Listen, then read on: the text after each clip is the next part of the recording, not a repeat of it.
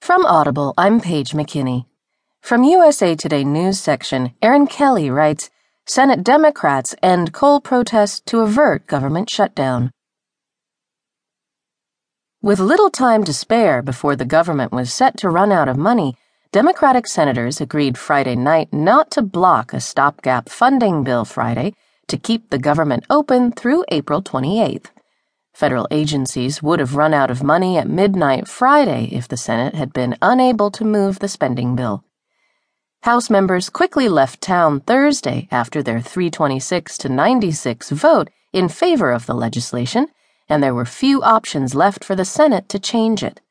However, Senate leaders' efforts to quickly pass the legislation after the House vote were thwarted by Democratic senators from coal mining states who objected to a provision that extends only through April a health care program for retired miners that was set to expire on December 31st.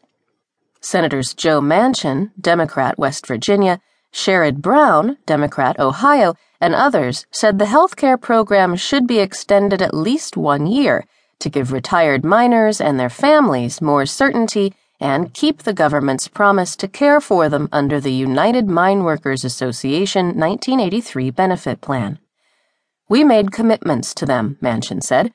We've been working and fighting and really clawing for this. I guess we're supposed to be happy with a four month extension, but we're not. I'm sorry, we're not. Brown said it's difficult for miners and their families to make doctor's appointments when they don't know for sure how long their benefits will last. It's just cruel and unusual punishment, Brown said, vowing to continue the fight next year. The coal state Democrats are from Republican leaning states where working class families voted in large numbers for Republicans in the last election. Manchin said he was encouraged by promises from Senate Majority Leader Mitch McConnell, Republican Kentucky, to work with his fellow coal state senators next year to extend the miners' benefits beyond April. But Manchin said he doesn't trust House leaders to support those efforts.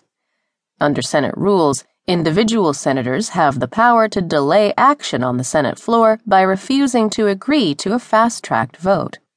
However, the Democratic senators dropped their demands Friday night when it became clear that Senate leaders were not going to change the bill. We're not going to shut down the government, said Senator Chuck Schumer, Democrat, New York who will serve as minority leader in the new Congress. We've made our point. McConnell said it would have made no sense to force a government shutdown over the issue when the bill prevents miners from losing their benefits at the end of this year. This is a good time to take yes for an answer, McConnell said, as he urged senators to pass the spending package. We should pass the government funding bill without delay because if we don't pass it, the health benefits will go away at the end of this month.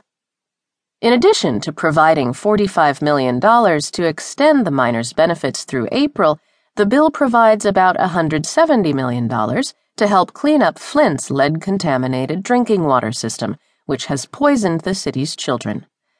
The legislation contains $4.1 billion in flood relief for Louisiana, West Virginia, and Texas and for states damaged by Hurricane Matthew, including North Carolina, South Carolina, and Florida. The bill also includes initial funding for the newly passed 21st Century Cures Act, including $500 million for states to combat addiction to painkillers. The overall spending level for defense programs is $8 billion above the rate in the bill that was set to expire at midnight, said Representative Hal Rogers, Republican, Kentucky, chairman of the House Appropriations Committee. However, Senator John McCain, Republican, Arizona, said it's misleading for lawmakers to tout that as an increase since it's actually $6 billion less than the amount Congress authorized in the recently passed National Defense Authorization Act. McCain, chairman of the Senate Armed Services Committee, said U.S. troops are still being shortchanged as they try to battle the Islamic State and other terrorist groups.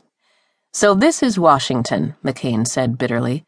Democrats filibuster funding for our troops in a political game to extort more funding for pet domestic programs. Republicans feign outrage.